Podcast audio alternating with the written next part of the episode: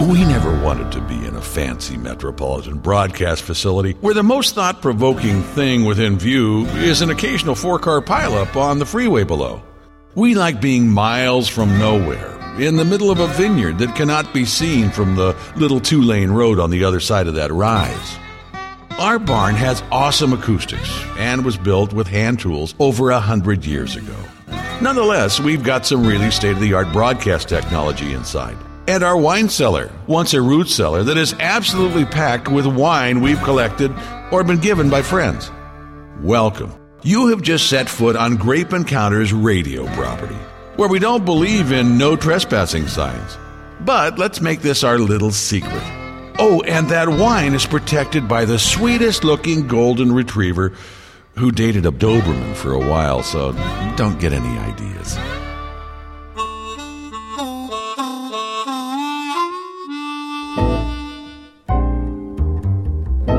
Peel me a grape, crush me some ice, skin me a peach, save the fuzz for my pillow.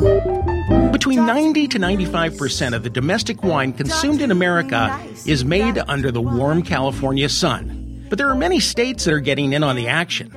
Some states, like Oregon and Washington, now produce an abundance of world class wines and are experiencing phenomenal growth in production. But what's fascinating about our insatiable thirst for wine is the fact that every state in America is now producing it. And many of these wines are scoring high marks at wine competitions and with consumers who are increasingly more open minded. Even still, I never expected I would ever savor a Cabernet from Delaware, a Chardonnay from Wisconsin, or a Pinot Noir from New England. Nonetheless, an impressive team of scientists, professors of viticulture, grape growers, winemakers, and others have teamed up as the Northern Grape Project, and several of our finest universities are spearheading the effort, one of which is the University of Nebraska, where our first guest, Dr. Paul Read, works as a highly credentialed educator and researcher in the Department of Agronomy and Horticulture. Dr. Read is an expert in the principles and practices for better understanding the adaptability of grapes and other fruits to climates like those found in his state, and joins us now from the home of the Cornhuskers. Dr. Read, welcome to Grape Encounters. You bet. Can you give us an overview of what the Northern Grape Project is and your role in it? I'd be glad to share what I can with you. It's an exciting project, actually, because, as you point out, there are 13 states involved but they have a common goal or series of goals, and one of them, of course, is trying to produce a quality wine grape in what one might refer to as somewhat hostile climate conditions. And that describes many of the northern states if one goes across the country from New England to the Dakotas. They all have a lot of challenges in terms of trying to grow what your audience might tend to think of as the important commercial wine grapes, such as Chardonnay or Cabernet Sauvignon or Zinfandel. Those are not in the cards for most of us trying to grow grapes in this part of the world. And I, like some of my colleagues, have been interested in testing different grapes, many of which are hybrids and many of which are based on Native American grapes. And I've tested oh, close to 100 different cultivars or varieties to determine whether they will, first off, survive our winters, survive the up and down roller coaster of temperatures that we expect in the fall and in the spring. And at the end of the day, after you find grapes that grow well, learning how to vinify them, make them into a quality wine that consumers will be excited about buying and enjoying in the various ways that wine drinkers enjoy wine. So this raises so many questions. I guess the first fundamental question is why do it to begin with? Is it important to be able to grow the vinifera grapes in these cold regions or is it better just to stick with varieties that are more cold tolerant? For the most part, it's better to go with these cold tolerant grapes. Vinifera is, of course, the standard by which other wine grapes are judged, but the hybrids, many of which have some to a lot of vinifera parentage in creating these new grapes, they have the potential to make world class wines. They don't have familiar names, however, and therein lies the marketing side of things. I'm involved more with the viticulture, right. the growing of the grapes, testing to determine whether they will survive the rigors of our part of the world, climatically speaking. But we have colleagues that are involved from several of the states that are involved in looking at the wine winemaking side of things, and others who are looking at the marketing and promotion of these less than familiar grape names. Grapes like Edelweiss and Frontenac and Marquette are not household names for your average wine drinker, and we need our wine buying public to recognize that, hey, this is something worth trying. You know what's really fascinating to me is I recently judged a wine competition that was a blind tasting, and they did not identify the varietals, and it surprised me how many varietals that I was not familiar with, that other judges may not have been familiar with, that really scored very well when we don't see the name Cabernet or Zinfandel or Chardonnay and we just taste the wines, the perception is altogether different than if we are looking at a name and scoff and say, what's that? I've never heard of that before. Yeah, that's the challenge that we have to try to overcome, obviously. But you, like others in blind tastings, are finding some of these grapes make some pretty fine wine. And I teach a class called Vines, Wines, and You, where we talk about how grapes are grown, what their history is, and that sort of thing. But we also sample wines from many parts of the world. But in addition, I teach aspects of matching food and wine and cooking with wine. These are things that some of our wines that are made by winemakers in the States that we're talking about are making some money on. Yes. So those are good grapes. Uh, to the usual wine drinker, they are unfamiliar names, and they do make good wine in the hands of the right. Yeah, in the winemaker. hands of the right I've, person. I've been fortunate enough. I worked in the Australian industry a couple different times and have traveled in many other regions, including several of the California industries regions. And clearly, uh, the top quality wines have to be made from top quality grapes in the first place, but the winemaker sometimes is in a position to mess it up. Uh, Sometimes. you, there are some wines, regardless of where they're from, that coulda, shoulda, as the saying goes, uh, been great wines, and they're ordinary or worse. And that relates to not handling them properly, not vinifying them properly, all the possibilities with which you're familiar, I'm sure. But you got to start with good grapes. And it happens that some of these grapes that are being studied in this research program, uh, the Northern Grapes Project, clearly are grapes that have potential to provide a lot of hedonistic pleasure. Let's put it that way. you know, I, I think I want to be in one of your classes. When I was going to college, we did not have classes where we could drink wine in the class. You've got a great gig. I like it a lot. and the students have to be 21, of course, and I have to card them or copy their ID. Yeah. But it's a class that is fairly popular. Sounds like it is. We're talking to Dr. Paul Read from the University of Nebraska Department of Agronomy and Horticulture, part of a project called the Northern Grape Project, where they're looking at a lot of possible ways for areas that are subject to very cold, very intense climate conditions to be able to make great wines. And we've been talking about the grapes that do grow in these areas, but can you now speak to the idea of making, let's say, a hybrid of a Cabernet or a Chardonnay or a Merlot? What are the prospects for that and how far along are you on that? Well, I personally am not a, grape breeder. I test the results of some of the folks who are grape breeders. Bruce Reisch at Cornell University, Jim Luby and Peter Hemstad at the University of Minnesota are examples.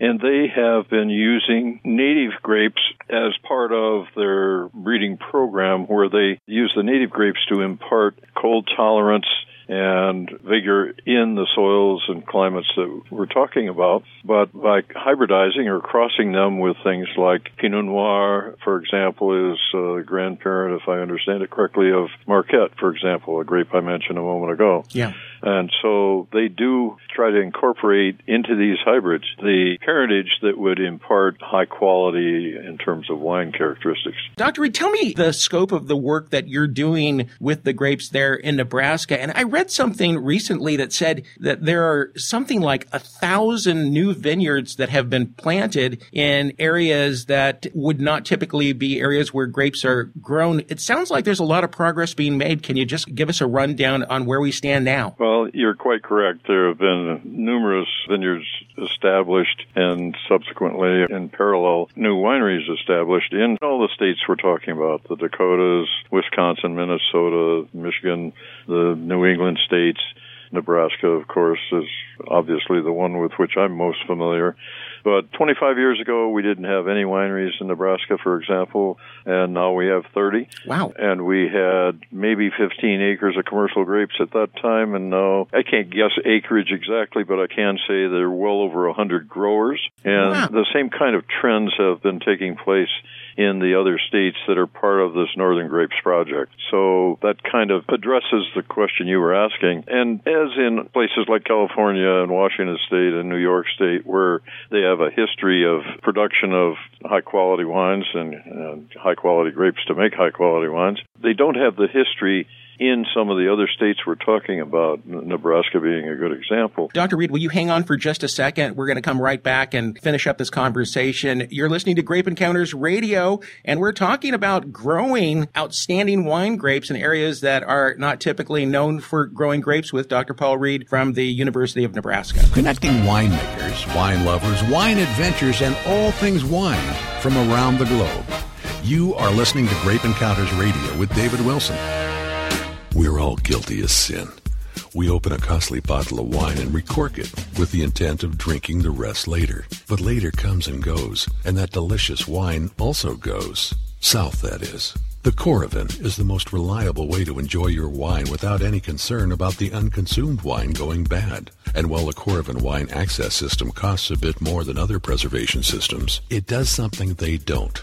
It works perfectly. The Coravin is a beautifully engineered handheld device that gives you access to your wine through a small needle that you gently push straight through the cork. Inert argon gas is injected into the bottle, while as little or as much of the wine that you want flows right into your glass. The argon gas keeps your wine so safe, it's as though you never opened the bottle. Want to learn more? Simply click the Coravin link online at grapeencounters.com. A wine is a terrible thing to waste. Get your Coravin at grapeencounters.com.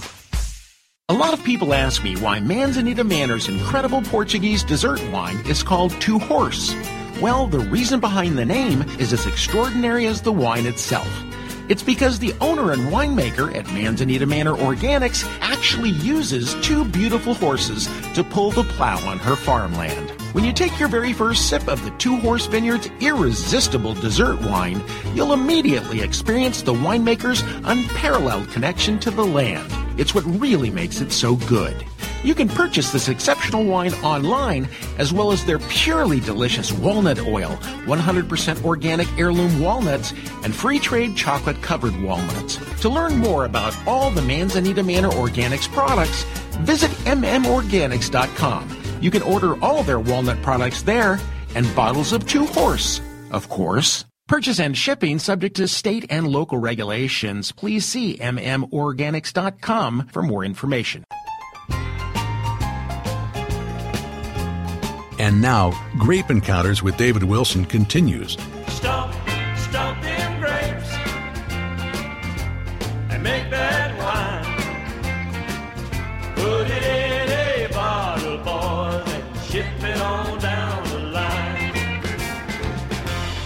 All right, we're back with Grape Encounters Radio and a very fascinating discussion with Dr. Paul Read, professor of horticulture and viticulture at the University of Nebraska Department of Agronomy and Horticulture.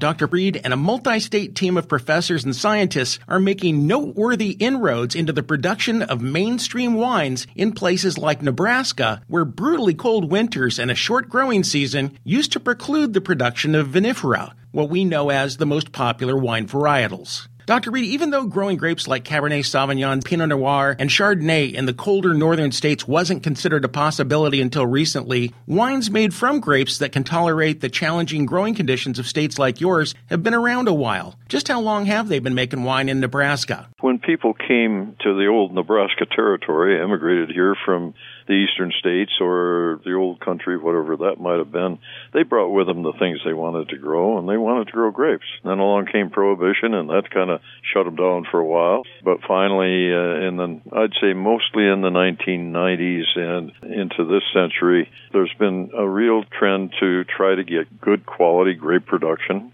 and therefore excellent wine can be made from them. An interesting aspect of that, I think, is the fact that people going into the grape and wine industry have two attributes that I think are really important. One of them is that they're passionate about what they do, and you know that from your experience with other wine regions. And the other thing that goes along with that uh, is the attribute of being willing to share information, ideas. Most grape growers and winemakers don't have a lot of secrets. They share success stories, and you know the old thing about a rising tide floats all boats. One of our best and earliest vineyard and winemaker combinations, guy named Ed Swanson, has been kind of our pioneer here in Nebraska. And he always has said, well, no sense other people making the same mistakes I made. So he shares his information with people. And most people in the industry are very much that way, and that's exciting. So tell me some standout wines that you have tasted there. Are you surprised at some of the quality wines? And for somebody who's drinking typical drier reds from California or France or Italy or Spain, what would be something that you would suggest to them from Nebraska? Not that they could even get it, but if they take a take a trip out there, they can probably do it. That's right. Uh, and many of our wineries have websites and they do ship. Believe it or not, California is the number one destination outside of Nebraska for our wineries to send wine to. That doesn't surprise me because I think in California, we're interested in other kinds of wine. And, you know, we're very familiar with our California wines and they're certainly delicious, but it's fun to drink something from someplace else. There's a lot of experimentation going on and the door may be open for places like Nebraska to introduce products and be well received. Well, I think that's true. And in terms of the red wine side of things, some of our wineries make blends that are proprietary names rather than naming them by the variety. But we have a lot of, I think, pretty good reds. Some of them are based on uh, old French American hybrids like Chambourcin. Some are based on uh, combinations with some of these new hybrids like St. Croix, Marquette, Frontenac. The state of Missouri isn't part of this consortium, but they have a grape called Norton that flourishes there. And we have found that, at least for part of our vineyards, that Norton is a great performer here. And so it's a good blending grape. In the right hands uh, of a winemaker who knows what to do, it can be made into a good varietal as well. The Norton wines, I think, are quite good, and I've talked about them on the show before. And it's certainly for listeners something to look for. If you can find Norton wine, it's it's really quite delicious. It can be, and some of our wineries are doing a pretty good job with it, I would say. And then the white wine side of things, although most of the Midwest white wines are what I'd call off dry or perhaps semi sweet, they're very, very good. They're world class. They compete well with California Chardonnays and New York Rieslings and other white wines of the world. So, you know, a lot of double gold winners and occasionally wines that are selected as the best white wine in a major competition. One of our Nebraska wineries had a wine selected as the best white wine in the Monterey competition a few years ago, for example. Holy smoke. That's amazing. And Yeah. there's some pretty amazing wines that come out of Monterey. So that had to be a, a shocker, but that's a pleasant surprise to me. Is there a wine association in Nebraska now? There is. Yeah, there is. It's called the Nebraska Winery and Grape Growers Association. And, and I take it you work pretty closely with them. Uh huh. I organize our educational programs like we have an annual conference every year. We're already working closely with the Nebraska Winery and Grape Growers Association to plan the educational program for that conference, which uh, will be next March, and that'll be the 19th year that we've done that. Wow. Uh, so, you know, our history is short, but I always call it a new old industry because, as I mentioned a few moments ago, immigrants here in the days when it was Nebraska territory or a very young state brought things with them they wanted to grow. And and many of them had cultural heritages that meant they expected to have wine with the meal and expected to grow grapes and so in spite of a little interruptions like prohibition and World War 1 and 2 and so on Just uh, those things, yeah. people will charge ahead and overcome a lot of obstacles. And one of our growers or winemakers says it's easy to make grow good grapes and make good wine in the Napa Valley, but it takes real skill to do it in the Midwest. Hey, is anybody from California or better known grape growing areas doing anything in Nebraska right now that you're aware of? There are two or three anyway who in one way or another have some background from California. Yes, it's not like a Gallo trained winemaker, but people who have you know worked as a cellar rat in a winery in Sonoma or something like that. We have a few that have gained experience from other locations and are now applying that knowledge or that know-how to making classical good quality wines. Well, so amazing. Uh, You know what? I'm getting this little hint of an idea that I should get some Nebraska wines out here and get some wines from other better known areas and bring in some wine aficionados and do a little blind tasting just for fun for our audience because, you know, seeing is believing. And I know from experience that you can't make any assumptions about wine production because there are places that you would never have imagined 10 years ago would be making amazing wines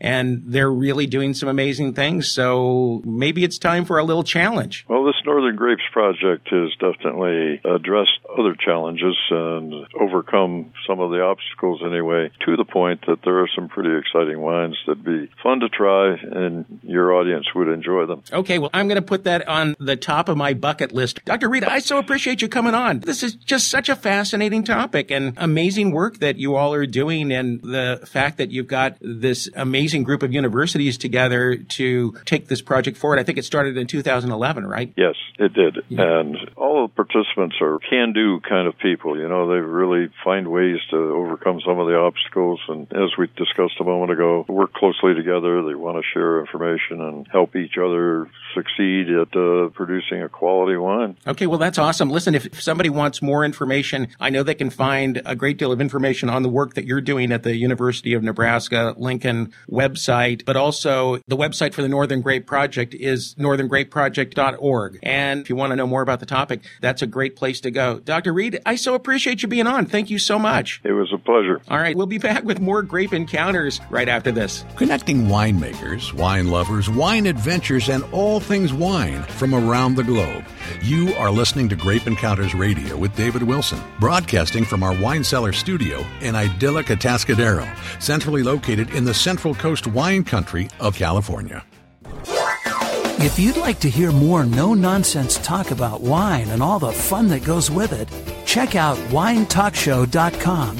At winetalkshow.com, you'll find a massive library of content for fun loving, unpretentious people who aren't afraid to step outside the lines and challenge conventional wisdom.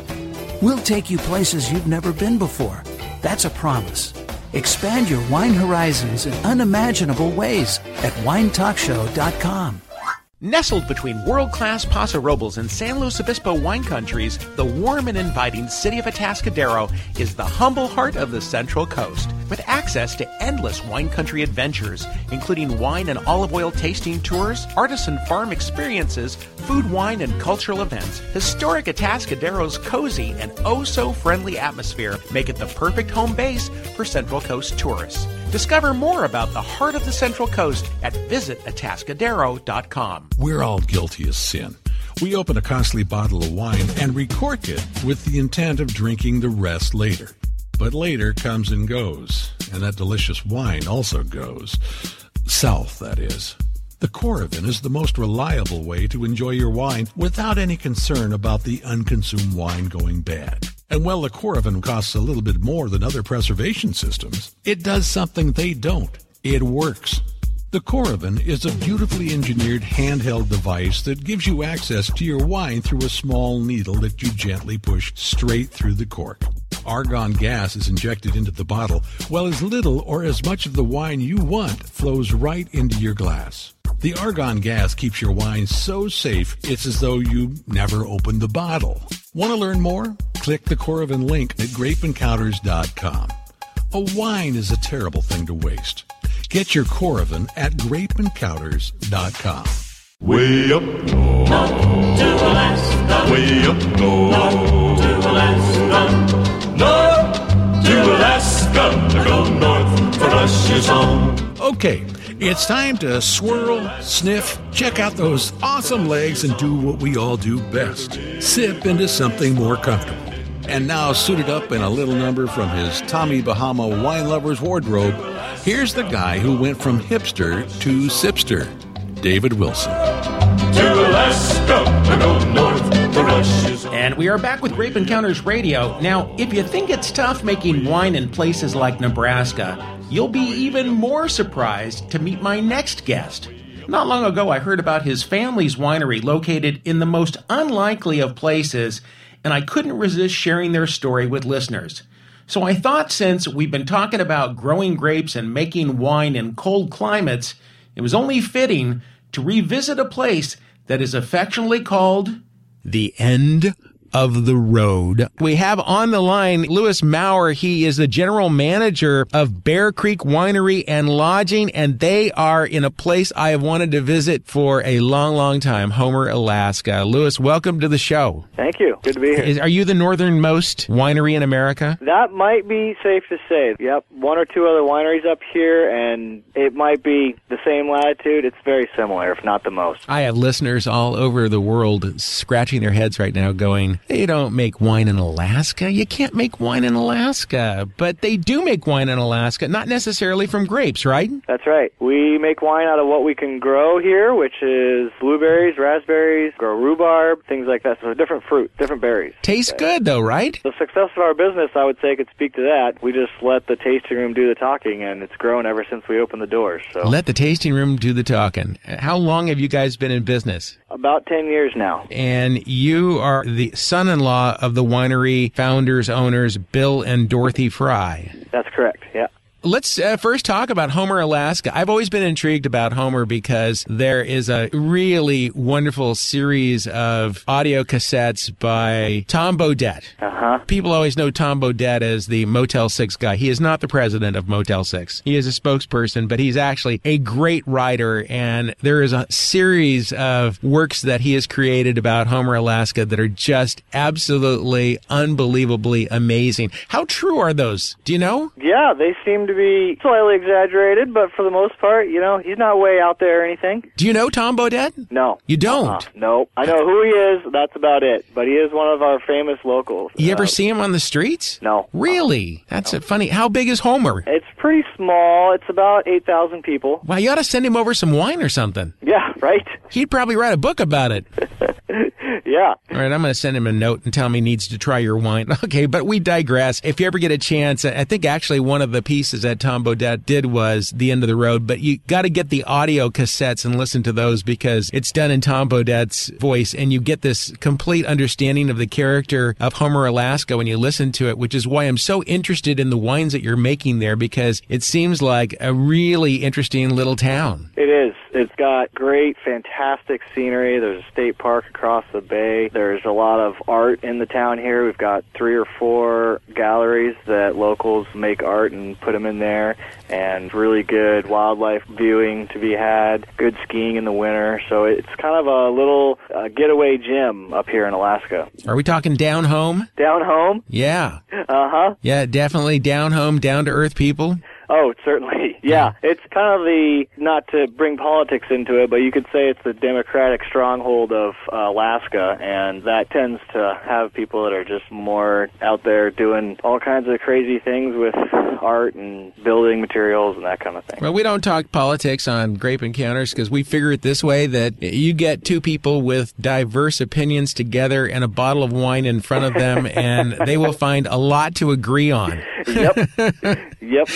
Would that be something? If Democrats and Republicans became divisive when it came to wine, like, no, we only drink whites. No, we only drink reds. Split it along some political lines. That yeah. ain't never gonna. It's never gonna happen. You know what? Never gonna happen. So Nope. you're you're making wines out of all kinds of pretty cool things, fruits and whatnot. I actually judged a big wine competition, an international competition recently, and I was surprised. I, I actually got an opportunity to judge some of the fruit wines, and you know what? You sometimes can't tell that they're not made from grapes. Yeah, it's kind of crazy what you can do with some fruits. Some of them you're never going to get rid of the overwhelming fruity characteristic, but some uh like blueberries are probably the closest thing that we use to a grape and they've got similar skin texture, tannins in the skins. They've got nutrients in there just like grapes do. You don't need to add nearly as many nutrients to those as as you might need to some of the other wines like a rhubarb wine. So yeah, we we do a cold soak on the blueberry wine just like you would with some grape wines. So yeah, you can end up with some of them very similar characteristics. Hey, we're on a very long distance call on Grape Encounters Radio. We're talking to Lewis Maurer. He is the general manager of Bear Creek Winery in Homer, Alaska. Homer known as the end of the road. I guess it's the end of the road, but not the northernmost part of Alaska. That's what, Anchorage? Even further up, the Arctic Ocean, Barrow and that area where the oil Yeah, Barrow, are. but they don't make any wine in Barrow, Nope. do they? Definitely not. Not that I'm aware of. Maybe they make an oil wine, something Yeah, like right. that. that sounds terrible.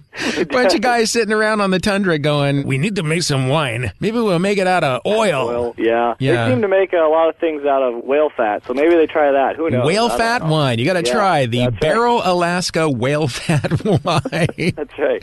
What's your favorite Bear Creek wine uh, that you guys make? I know you bring some grape juice up from the lower 48, right? We do. We bring that up and do some blends in with our locally grown and produced fruit wines. But my favorite, you know, how it goes, it depends on the meal and all that kind of thing. But right now I'm really partial. We've got a black currant reserve going that I've worked on since I started here to generate a recipe for, and it's turned out really, I think, really good.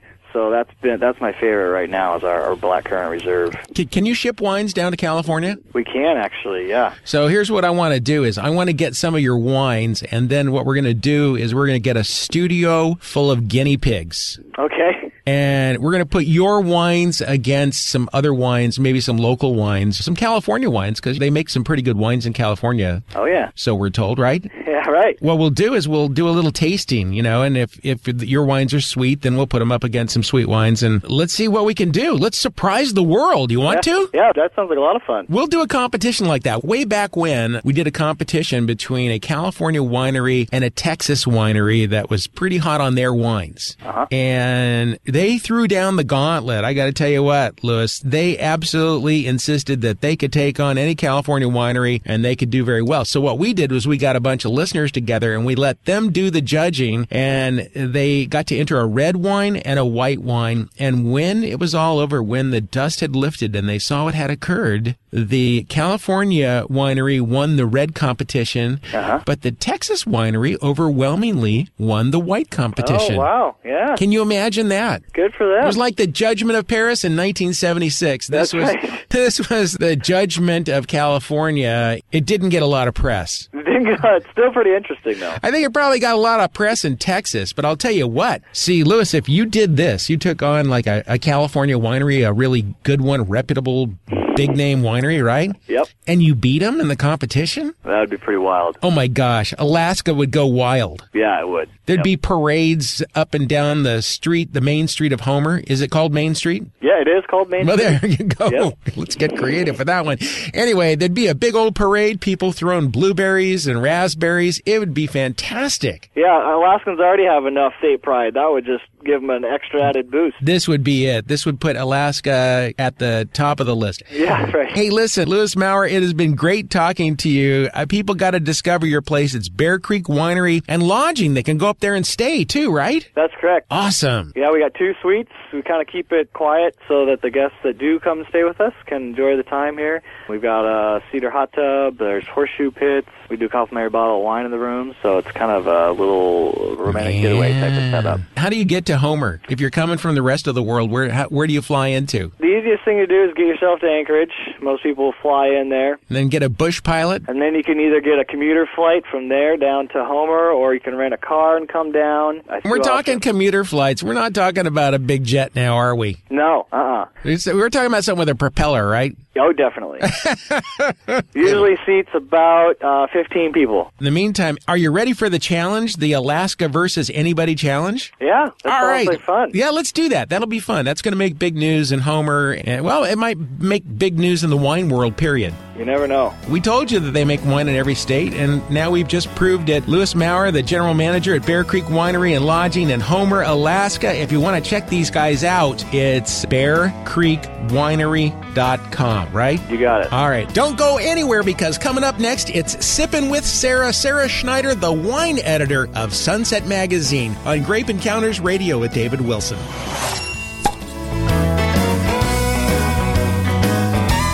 Every bottle of wine contains much more than fermented grape juice. It's really a time machine that can take you places you've never been before. At Grape Encounters Radio, we'll show you how it works. Listen carefully, and you'll be driving it in no time. It's time to take a quick break. It's just enough time for us to uncork your next grape encounter.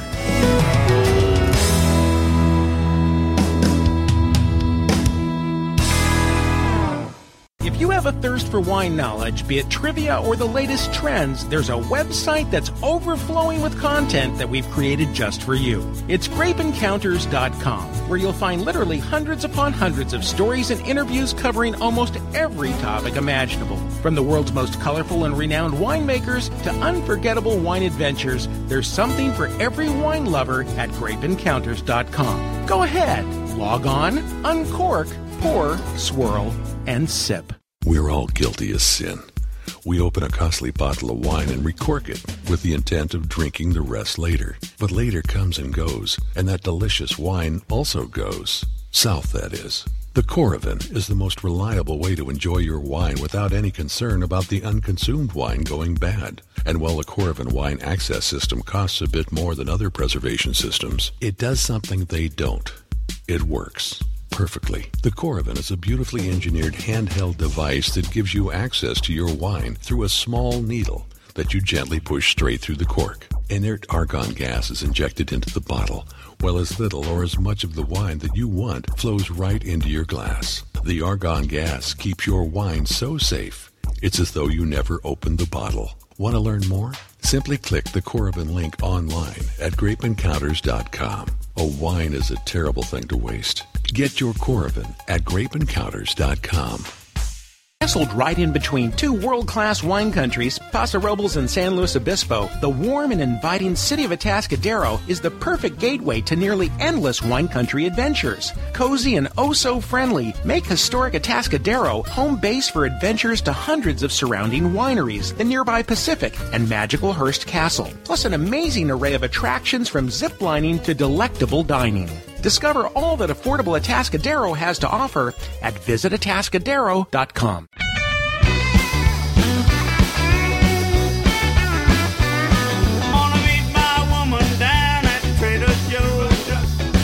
She's earthy, honest, and sipping each week as a service to you.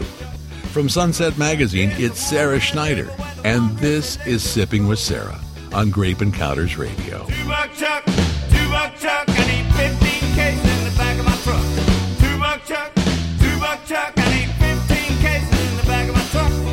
I just wanna thank Chuck for my two buck love. Okay, and it is time for Sipping with Sara. And Sara, a couple of days ago, I got into a heated conversation with a wine wholesaler over the very same question that I'm going to pose to you today. And I have no idea what position you're going to take on this one.